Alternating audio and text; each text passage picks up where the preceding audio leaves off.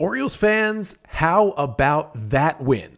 The Orioles walk it off in the 11th inning with a 4 3 victory over the White Sox to take the series. I'll recap it all. Kyle Stowers' big home run, Santander's big hit, Jordan Lyles eating some innings. Plus, we'll do a little Farm Friday, check out who's playing well in the Orioles system, and get you ready for a big series between the O's and the Astros this weekend. But that's all coming up on this episode of the Locked On Orioles podcast. You are Locked On Orioles, your daily Baltimore Orioles podcast. Part of the Locked On Podcast Network, your team every day.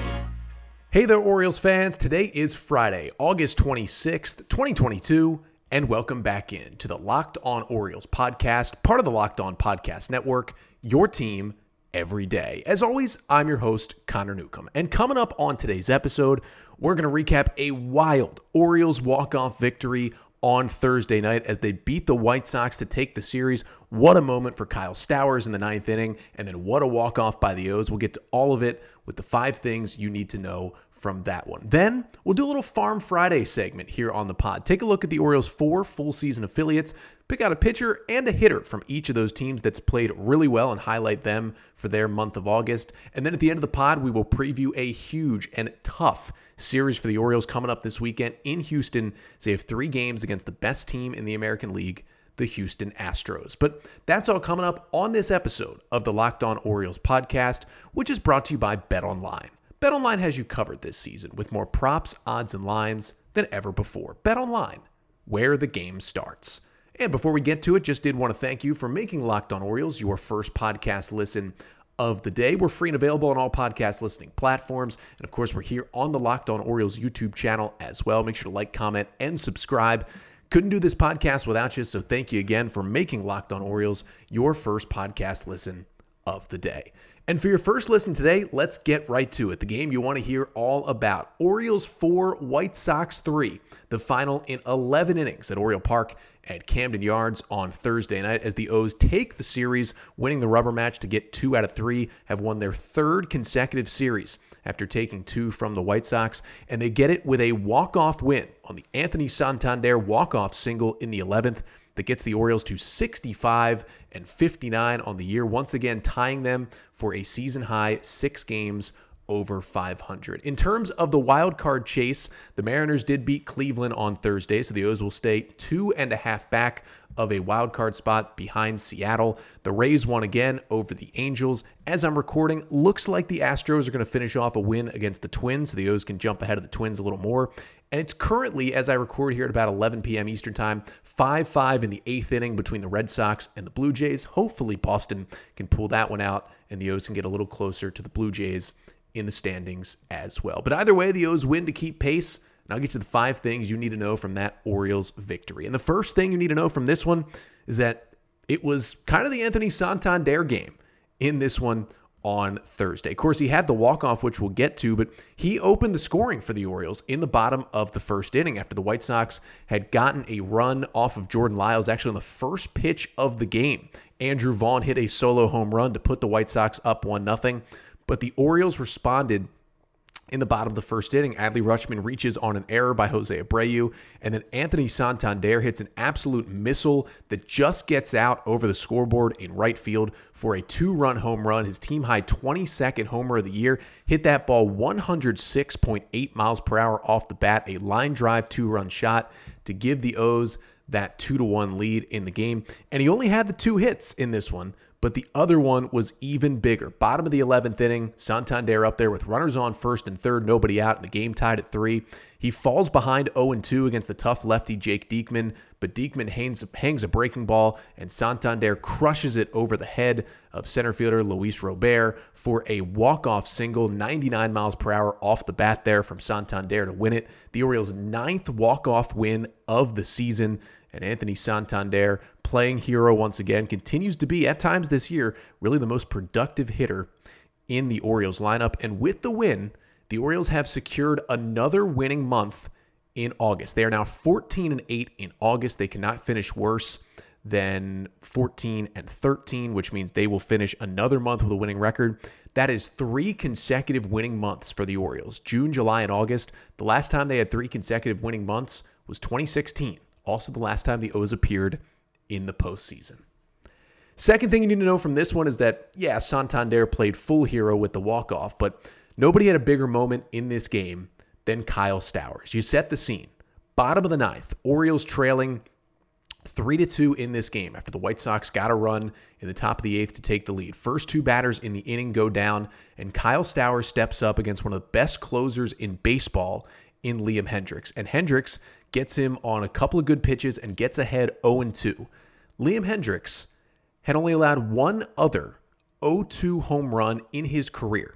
And it came all the way back in 2018, four years ago, was the last time he had allowed a home run on an 0 2 pitch. Well, now he's allowed two of them in his career because Hendriks hangs an 0-2 curveball and Stowers crushes one 101 miles per hour off the bat, 404 feet out to right center field for a game-tying solo home run in the ninth to even it at three. Orioles down to their final strike and they tie the game. And just what a moment for Stowers for his first big league homer. I mean, I've never seen anybody race around the bases faster than Stowers did on Thursday night when he hit that homer. But just an incredible moment for him as he, you know, he has been struggling a little bit at the dish uh, since the Orioles called him up last week. But man, what a huge swing for him to get his first homer. And he tied the game and allowed the Orioles to be in the spot to walk that thing off in the 11th inning. Just a crazy moment for the pitcher it came against, and just another guy to add to this lineup. Another one of these baby birds, part of the Orioles' future. Kyle Stowers getting his first big moment in an Oriole uniform. Third thing you need to know from this one is that probably the one negative that can come out of this game is that besides the heroics from Stowers and, of course, the big walk off in the 11th inning, the Orioles' offense really did not show up in this game. And if Stowers does not take the ball out of the ballpark on that 0 2 pitch, the O's go down really quietly with scoring the two runs in the first on the Santander homer and then did not score until 0 2, two outs in the ninth with the Stowers homer. And between that, it was tough to watch. You know, the Orioles did not really even earn a runner into scoring position this entire game. They did not have a runner even to second base until the automatic zombie runner was put out there in the bottom of the 10th. That's not good. You know, you got to get guys into scoring position to score runs. They're lucky Santander hit the two run homer and Stowers hit the solo homer. That was the only way they were going to score runs. They could not get anybody on base. They had, you know, just the three hits in, or they had the four hits, I should say, in the nine innings of this game. Ended up with seven hits, of course, with the two extra innings. But I mean, you even look at the 10th inning. Felix Bautista, who we'll talk about, put up a zero top 10. The O's get Austin Hays out there in the bottom of the 10th. Rougned Odor squares to lay down a sac bunt, actually beats it out at first. So the O's have first and third with nobody out in the bottom of the 10th, just need to get one run to win the game. And Ramon Urias rolls one to third. Josh Harrison makes a nice play to get Hays out at home. And then Mateo lines out to center and Cedric Mullins grounds one out up the middle to end the inning, and the O's don't score. And, you know, luckily they put up another zero and they ended up winning the game. But the offense was in a tough spot. And before that Kyle Stowers home run, you know, that he hit to tie the game in the ninth inning, the Orioles' five through nine batters before the Stowers homer were 0 for 15 with six strikeouts. That is not good. Actually, let me rephrase that. They were 0 for 18 with nine strikeouts, 0 for 15 with nine strikeouts in that stretch. It's tough, and the O's get the win, so you can forget all about it. But it was tough to watch the 10th. It was tough to watch the offense in the middle of the game. But you could flip it on, on its head and say, listen, this O's team is still finding ways to win games where they can't even get their own runner into scoring position. So maybe they are just that special. Fourth thing you need to know from this one is that Jordan Lyles, man, was he hungry on Thursday night, eating up a lot of innings for the Orioles. Lyles' final line, one of his best starts in recent memory. Seven innings, he allows just two runs, only one earned on nine hits, strikes out two, does not walk anyone. And of course, as I mentioned, the only earned run he gave up was on the first pitch of the game. Andrew Vaughn, an opposite field homer, to put Chicago up 1 0. But it took Lyles only 95 pitches to get through seven innings, drops his ERA to 4.45 on the season. And he allowed eight hard hit balls in the game, and he scattered nine hits and was able to get out of some jams. And you know, he could have ended up being the winning pitcher maybe in this game. I mean, you know, if if Terrin Vavra doesn't make a throwing error on a attempt at turning a double play in the seventh, the White Sox maybe don't even score that tying run in the top of the seventh inning. But Lyles was able to kind of fight through that, get the next double play, get out of the seventh with the game tied. And yeah, Dylan Tate did give up a run in the eighth. But for Lyles, he just he threw strikes. He attacked hitters. He knew who to go after more so than others in the White Sox lineup. He mixed his pitches like crazy. I mean, StatCast had him throwing six different pitches. They had him incorporating a cutter. They said he threw three cutters, which he hasn't really thrown all of this year. And he only got eight whiffs on 53 swings. And again, two strikeouts in seven innings certainly isn't dominant, but no walks is the big number there. And he threw mostly sliders, mixed in the four seamer, the sinker, the curveball. He just mixed it up all day. And it was enough to keep the White Sox off balance. A, a good lineup in Chicago. And Lyles just, you know, being the, the the dad of the staff, as they call him, and just eating innings for the boys once again. And the fifth and final thing you need to know from this when we stick on the pitching side is that, man, Felix Bautista is one of the best closers in baseball right now. I mean, what a story to take 10 years to get to the big leagues finally. And what he has done has been nothing short of spectacular. And this series against the White Sox, what he's done in these two games, there's not many other relievers in baseball that have done something like that in one series. Of course, you start with what he did on Tuesday night, comes in with the O's up by two, first and third, one out in the eighth, and secures the win, gets his first ever five out save. And then what does he do two nights later? Well, he gets six outs because after the O's tied the game in the ninth, Bautista enters in the top of the 10th with, of course, the zombie runner at second. And he just mows the White Sox down. Two pop ups and then a strikeout of Gavin Sheets, who had killed the Orioles to end the 10th. O's can't score. Bautista goes back out there in the 11th because he barely threw any pitches in the 10th. And Bautista just goes right back to work. He made Luis Robert look incredibly silly on a one handed swing, struck him out with a couple 101 fastballs, and then is able to get the next two outs and a pop up and a ground out. And Bautista ends up throwing two scoreless with two Ks, and it only took him 18 pitches to get through those two innings. If the O's wouldn't have scored in the bottom of the 11th, Felix may have gone back out in the 12th just because of how well he was pitching at that point and how little pitches he had thrown. But He's just incredible with that stuff. That splitter is ridiculous. The fastball 101, 102. It is just so fun to watch Felix come into the game and mow down hitters. And he was the reason why the Orioles still had a chance to win that game in the bottom of the 11th, and that they did on the Anthony Santander walk-off single. Orioles win it four to three, and they take the series from the White Sox. And there's all this good stuff, all these good feelings happening from this win for the Orioles. And then you look down at the minor league system, and a lot of good feelings as well. You got a lot of call ups. All the draft picks are in Delmarva. You got guys like Jordan Westburg and Gunnar Henderson just killing it in AAA. The Bowie Bay Sox can't stop hitting with guys like Colton Cowser, who had four hits on Thursday night. I'm going to talk about Colton Cowser in a second. That doesn't even include his four hit night on Thursday, the stats you're going to hear. The O's are dominating right now at the minor league level. So, coming up next, a Farm Friday segment to talk about a pitcher and a hitter, and maybe a little more, at each of the Orioles' four full season levels and highlight some great months of August that those guys are having.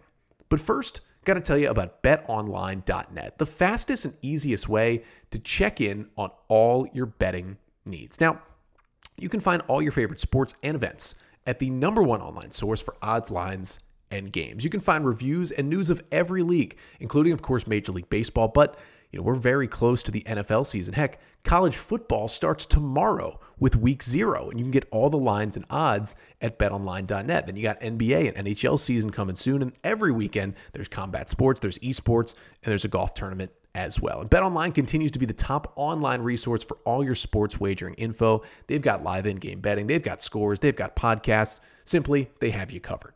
So head to BetOnline today or use your mobile device to learn more about the action happening today at BetOnline where the game starts. So, as the Orioles continue to have their ups and their downs, but are certainly impressing people this season at the major league level, a lot of impressions are being made at the minor league level as well. And wanted to bring back a Farm Friday segment here to close out the week because there's been a lot of players down on the farm in a system that has once again ranked the top farm system in all of baseball for the Orioles and a lot of guys who are playing some really good baseball. So, as we've done a few times throughout this 2022 season, wanted to take a look at the four full season affiliates for the Orioles the AAA Norfolk Tides, AA Bowie Bay Sox, High A Aberdeen Ironbirds, and the Low A Delmarva Shorebirds, and highlight one hitter and one pitcher, and sometimes a little more, for each team, specifically in this month of August, as August kind of winding down here on the 26th, to take a look at who has shined on those teams this month in what is the final, really full month of minor league baseball for each of those squads. So let's get right into it. Farm Friday episode with the August stats for these players and start in AAA with the Norfolk Tides. And wanted to specifically highlight one pitcher that I think we're definitely going to see come September back in Baltimore. And that is DL Hall, who, after coming up a couple weeks ago to make his first major league start in Tampa, was sent back down to AAA as the Orioles wanted him to work exclusively out of the bullpen, get used to kind of warming up and pitching as a reliever at the AAA level. Well, since getting sent back down, Hall has made two relief appearances for the Tides. And in those two appearances, it's gone fairly well. Four innings, a hit, a run, eight Ks, and three walks. But specifically, his last appearance, which came on Wednesday, that was when the stuff looked really, really good. He went two scoreless innings on Wednesday no runs, no hits, four strikeouts, and no walks. Two batters did reach via error in those two innings, but he got out of it, didn't allow a run. The fastball was playing up even more out of the bullpen. The breaking stuff looked good. And listen, the Orioles said DL Hall is going to be back in the big leagues as a reliever in September. I think it's pretty clear he's probably going to be added as one of the two extra roster call ups on September 1st when the rosters expand to 28 and the Orioles can add an extra pitcher. I'm assuming that pitcher is going to be DL Hall. He's going to pitch out of the pen, go in one or two inning stints from the left side. And an Orioles bullpen that's starting to falter a little bit is going to need some reinforcements. DL Hall could certainly be that guy. And the hitter in AAA, I'm going to go with Jordan Westburg, who in 72 at bats with the Norfolk Tides this month, hitting 264 with a 411 on base and a 542 slugging percentage. His 953 OPS in August leads all qualified Tides hitters. And he's got five home runs in the month, including back to back games on Tuesday and Wednesday to start this week. And obviously, all the talk right now is about Gunnar Henderson being called up from AAA to the big leagues. I don't think really there's any chance we see Jordan Westburg in the big leagues this year. But Jordan Westburg is going to come into spring training next year in big league camp fighting for a major league roster spot. And we are certainly going to see him in the bigs next year. Unless, of course, maybe he's traded for some high end pitching this offseason. Certainly a possibility as well. Let's take it down to the double A Bowie Bay Sox, starting with the hitters. And I couldn't just pick one because the Bay Sox offense has been ridiculous so far in the month of August. And I got to highlight their top four hitters who have just been killing it. Joey Ortiz, 993 OPS and six home runs in August. He has been ridiculous since the start of July. Connor Norby, 971 OPS with the power continuing to show after getting the call up from Aberdeen. Hudson Haskin, a 930 OPS. Of course, Haskin was a second round pick back in 2020. Really starting to show off on the offensive side. And then Colton Cowser, of course, the Orioles' first round pick in 2021, has an 894 OPS this month at Double A. Those four guys at the top of the lineup just dominating. Bowie has now added Coby Mayo to that lineup as well. I mean, they got a lot of the Orioles' top hitting prospects in Bowie right now. Basically, all the O's top prospects, seemingly except for you know the recent draft picks from this year, are in Double A or above. It's really fun to watch that lineup work right now. Of all those guys, I don't really see any of them moving up to AAA by the end of the year. I think Cowser, Ortiz, Norby, and Haskin probably all end the year in Double A. But I mean, there's a good chance all four start the year in AAA Norfolk next year, and then you never know about them potentially getting to the big leagues in 2023. And on the pitching side for Bowie, I'm going to go with Brennan Hanifee, who basically missed all of last season after getting Tommy John surgery, was still recovering, basically missed the entire first half of this season, but finally returned, pitched some in the FCL, went on a rehab assignment, and now is back in Double A Bowie. And in his four starts in Bowie this month, he's been really good since returning. You know, the velocity is up a little bit. The stuff looks a little crisper since coming back. And in four starts, he's got a 2.95 ERA. In 18 and a third innings, he's allowed just 14 hits while striking out 13 and walking seven, and a 209 batting average against Hanifee at the double A level. He's a guy who, if the Orioles, you know, see fit, maybe they'll get him to triple A. I mean, he is going to be Rule 5 eligible this offseason. I don't see the Orioles adding Hanifee to the 40 man roster. But because he's coming off the Tommy John, I don't really see another team taking him in the Rule 5 draft. So I think he'll probably be back with the O's next year, be in AAA, and if he keeps pitching well, could maybe be a major league option in 2023. Let's head down to high A Aberdeen. They dominated in the first half. They already know they're in the playoffs. And in the second half, right now, it's kind of been the Billy Cook show. Let's start on the offensive side. A 10th round selection by the Orioles in 2021. The outfielder Billy Cook, who has had a little bit of struggles early in the year, but he has been dominant in August. 66 ABs, hitting 303 in the month of August with a 973 OPS. He's got five homers, he's driven in 20 runs, and he's a perfect five for five stealing bases this month in Aberdeen as well. He's got a whole lot of power from the right side. And he's got that power speed combo that is really important in today's game. And Cook is definitely a guy right now who maybe they send him up to double A Bowie at the end of the year. If not, he's certainly probably starting the year in Bowie next year. And we'll see if that power can continue to move him up the ranks. And then for the pitcher in Aberdeen, I'm going to go with Daniel Lloyd, the right hander who the Orioles selected in the 14th round of the 2021 draft out of South Carolina.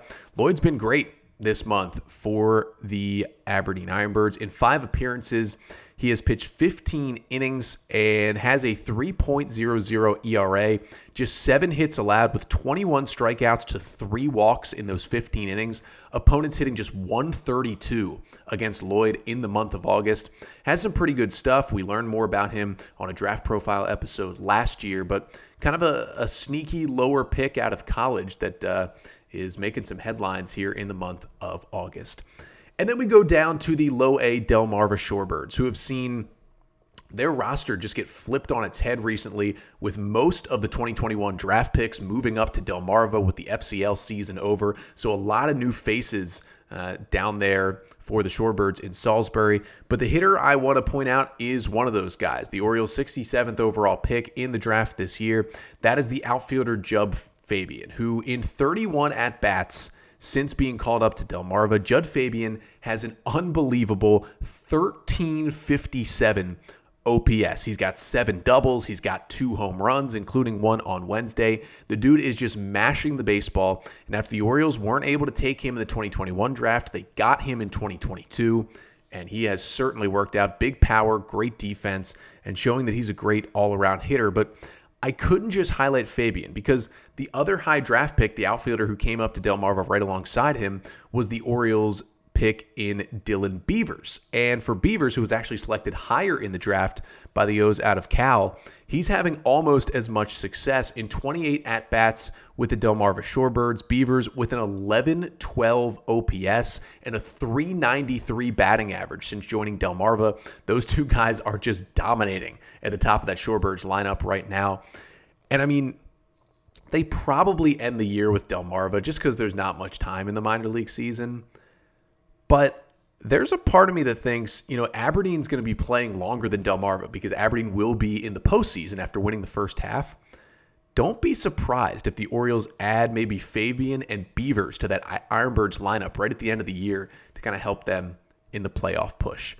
And then the pitcher for Delmarva got to go with Yaqui Rivera. He is a 19 year old right handed pitcher, and he was actually acquired by the Orioles in the trade right before opening day that sent Tanner Scott and Cole Sulser over to the Marlins. Now, technically, Jud Fabian was acquired in that deal because the draft pick that they acquired in that trade, they got Fabian with. Well, Rivera was one of the pitchers who they got. And in four appearances in August, he's been absolutely dynamite for Delmarva. In 13 innings, he's allowed just two runs on four hits in that stretch, with 16 strikeouts to just four walks and an 093 batting average allowed by Rivera in the month of August. A guy who will certainly just finish out the year with Delmarva. He'll come into next year 20 years old, ready to go to Aberdeen and ready to start putting up some stats as a very young but successful pitcher in the Orioles system. But that's how it's going in the system. A lot of winning in Bowie right now, continued winning in Aberdeen, and a whole lot of big league ready talent, it feels like, in Norfolk. And then in Delmarva, you've got all the young guys from the draft making them really exciting at the end of this year, just like what happened at the end of last year when all the 2021 draft picks came up at the end of the year.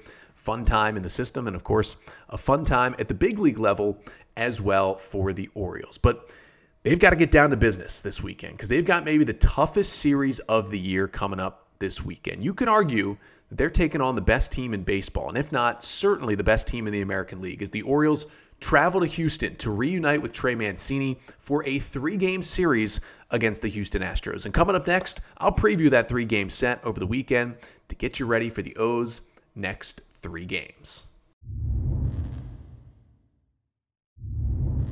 So the Orioles this weekend, they head to Houston for their first of seven games against the Astros remaining on their schedule. That's what makes their end of the season schedule so tough. They've got three in Houston this weekend. Then in late September, about a month from now, the Astros come to Baltimore for a four game series. Now, that's when Trey Mancini will make his return to Baltimore. I'll certainly be in the stands for multiple of those games. But the O's will meet up with Trey this weekend for a three game set Friday, Saturday, and Sunday. An Astros team that going into play on Thursday was 80 and 45 on the season, a gigantic lead in the AL West. They've got the best record in the American League. And it's been pretty easy for them. I mean, obviously the Mariners are having a, a, good season, but other than that, the AL West has been terrible. The Astros have beaten up on them, and as they usually do, they're beating up on the Mariners too, and they're just rolling to most likely the number one seed in the American League. And this is going to be a tough, tough test for the Orioles. This Astros team, fifth in WRC plus in all of baseball. They have the second lowest strikeout percentage for their batters. They do not strike out much. And on the pitching side, they're second in ERA in all of Major League Baseball. They're first by a large margin in starter ERA, and they're second in bullpen ERA. They're just a well put together team. They have been for really, you know, close to a decade at this point. You know, five, six, seven years they've been this good. This is obviously the kind of team that the Orioles are looking to build, and we're going to get a good front row seat to see how the Astros have continued to add to this team. They've gotten younger, but continued to get better even since, of course, winning the World Series in 17 and then losing in the World Series in 2019 and last year as well. They just, you know, they lose some of their veterans. They lose Carlos Correa. They replace him with Jeremy Pena. The team continues to get better, and their pitching staff is ridiculous. Now, the Astros are actually going with a six man rotation right now. So the O's have named their three starters for this weekend as I record this here on Thursday afternoon. The Astros have actually yet to name their three starters. But if they stick with their six man rotation and we go off what that rotation is, it looks like the Friday matchup will be Kyle Bradish for the Orioles and the right hander Lance McCullers Jr. would go for the Astros. Now, for Bradish, that's a it's an 8:10 p.m. Eastern Time start in Houston.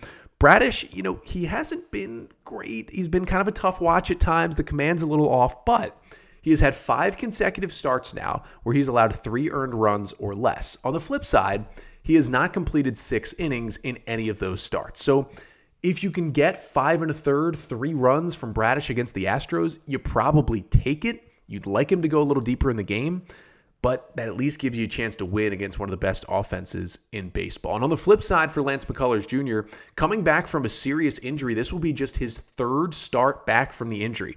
Just returned to the Astros rotation earlier this month. That's actually why they went to the six man rotation instead of you know taking somebody out of the fold, they just traded Jake Odorizzi at the deadline and then inserted McCullers as a sixth guy when he returned from injury. In his two starts back so far, 11 innings, nine hits, three runs. 11 strikeouts, seven walks, and three home runs allowed. He has definitely looked a little bit rusty, so the Orioles hope uh, that he hasn't completely turned it on uh, when they face him tonight. Then the Saturday game, we know it will be Dean Kremer going for the Orioles. It's a 7:10 p.m. Eastern Time start. Dean Kremer has been great in the month of August. Four starts. He's got a 2.59 ERA this month in 24 and a third innings. He's allowed just 22 hits, struck out 18 while walking just four, allowed just one home run this month, and a 253 batting average against Kremer in August. And if the Astros stay on rotation, he will match up against the right hander Cristian Javier, who was pitching out of the bullpen in kind of a fireman swingman role for a while this year. But the Astros did insert him into the rotation a couple of months ago, and he's just been absolutely outstanding. And just like Dean Kremer, he's had a great month of August. In Javier's four starts in August, all have been quality starts. He's got a 1.50 ERA this month. In 24 innings, he's allowed just 13 hits while striking out 25 and walking just five. The only way you can get to him is he has allowed three home runs in his four August starts, so you're hoping you can get a couple of bloop singles and then a blast and take a lead. But opponents hitting just 153 against Cristian Javier in his four starts this month. He has been dynamite. And then in the Sunday game, it's a 2:10 p.m. Eastern Time start. We know it will be Austin Voth who will continue his kind of miracle run with the Orioles right here. Voth, since joining Baltimore on a waiver claim from the Nationals in 53 and two thirds innings, he has a 2.85 ERA as an Orioles pitcher. And again, if the Astros stay on turn, it looks like the right-hander Jose Urquidy will be the Houston starter on Sunday. Urquidy, you know, he doesn't have the most dominant stuff in the world. He's not generally going to strike out 8, 9, 10, 11 guys every time he goes out there, but he's a very efficient pitcher and he will work deep into a ball game every time he pitches. Urquidy has gone at least six innings in 11 of his last 12 starts for the Astros. That includes a handful of those that went eight innings as well. So Urquidy certainly will work deep into a game, and he'll try and you know prey on the Orioles, try and get them get them to get themselves out in the first you know one or two pitches of an at bat. The O's will need to try to work him a little bit, see if they can get him out of there earlier. But the flip side is, you know, the Astros have the second best bullpen ERA in all of baseball. Now, I will say the one little hiccup for the Astros is their bullpen recently has been a little dicey. Ryan Pressly, their kind of shutdown closer, has not been himself over the past few weeks. And the guys they've put in that role, especially this week, they had a series against the Minnesota Twins, which they've been dominating the Twins in that series, but they've given up multiple runs in the ninth inning in two of the games against Minnesota this week because they've had some guys like Bryan Abreu come in and Hector Neris in the ninth inning and have had some trouble. So that is one way. And we know how good the Orioles have been late in games with their rallies and their comebacks. So that's maybe a way the O's could get to Houston this weekend. I got to say, looking at this series, obviously it would be huge if the O's could somehow go in and take two out of three from Houston. If you remember last year, maybe the height of the 2021 season was that the Orioles went in and swept the Astros in a three game series in Houston. Still can't understand how that happened last year. Two out of three would be great. I honestly look at this series. This is the toughest series left on the schedule. For the Orioles, it's the best team they play for the rest of the year. I honestly might just be happy if the O's can get one out of these three games this weekend. If you can get one game against this tough team and kind of come back, get your off day Monday, and then sort of regroup going into the rest of your schedule, I would honestly take that if I'm the Orioles. Two would be outstanding. Not even going to consider a sweep, but just get one game this weekend and kind of keep your head above water in this AL wildcard race. And then after the weekend, I'll be back with you here on Monday, recapping this three game series, getting you my three big takeaways from this O's and Astros series down in Houston as the O's reunite with our old friend Trey Mancini. But again, that's coming up on Monday's episode. Until then, I'm Connor Newcomb, and this has been the Locked On Orioles podcast, part of the Locked On Podcast Network. Your team every day.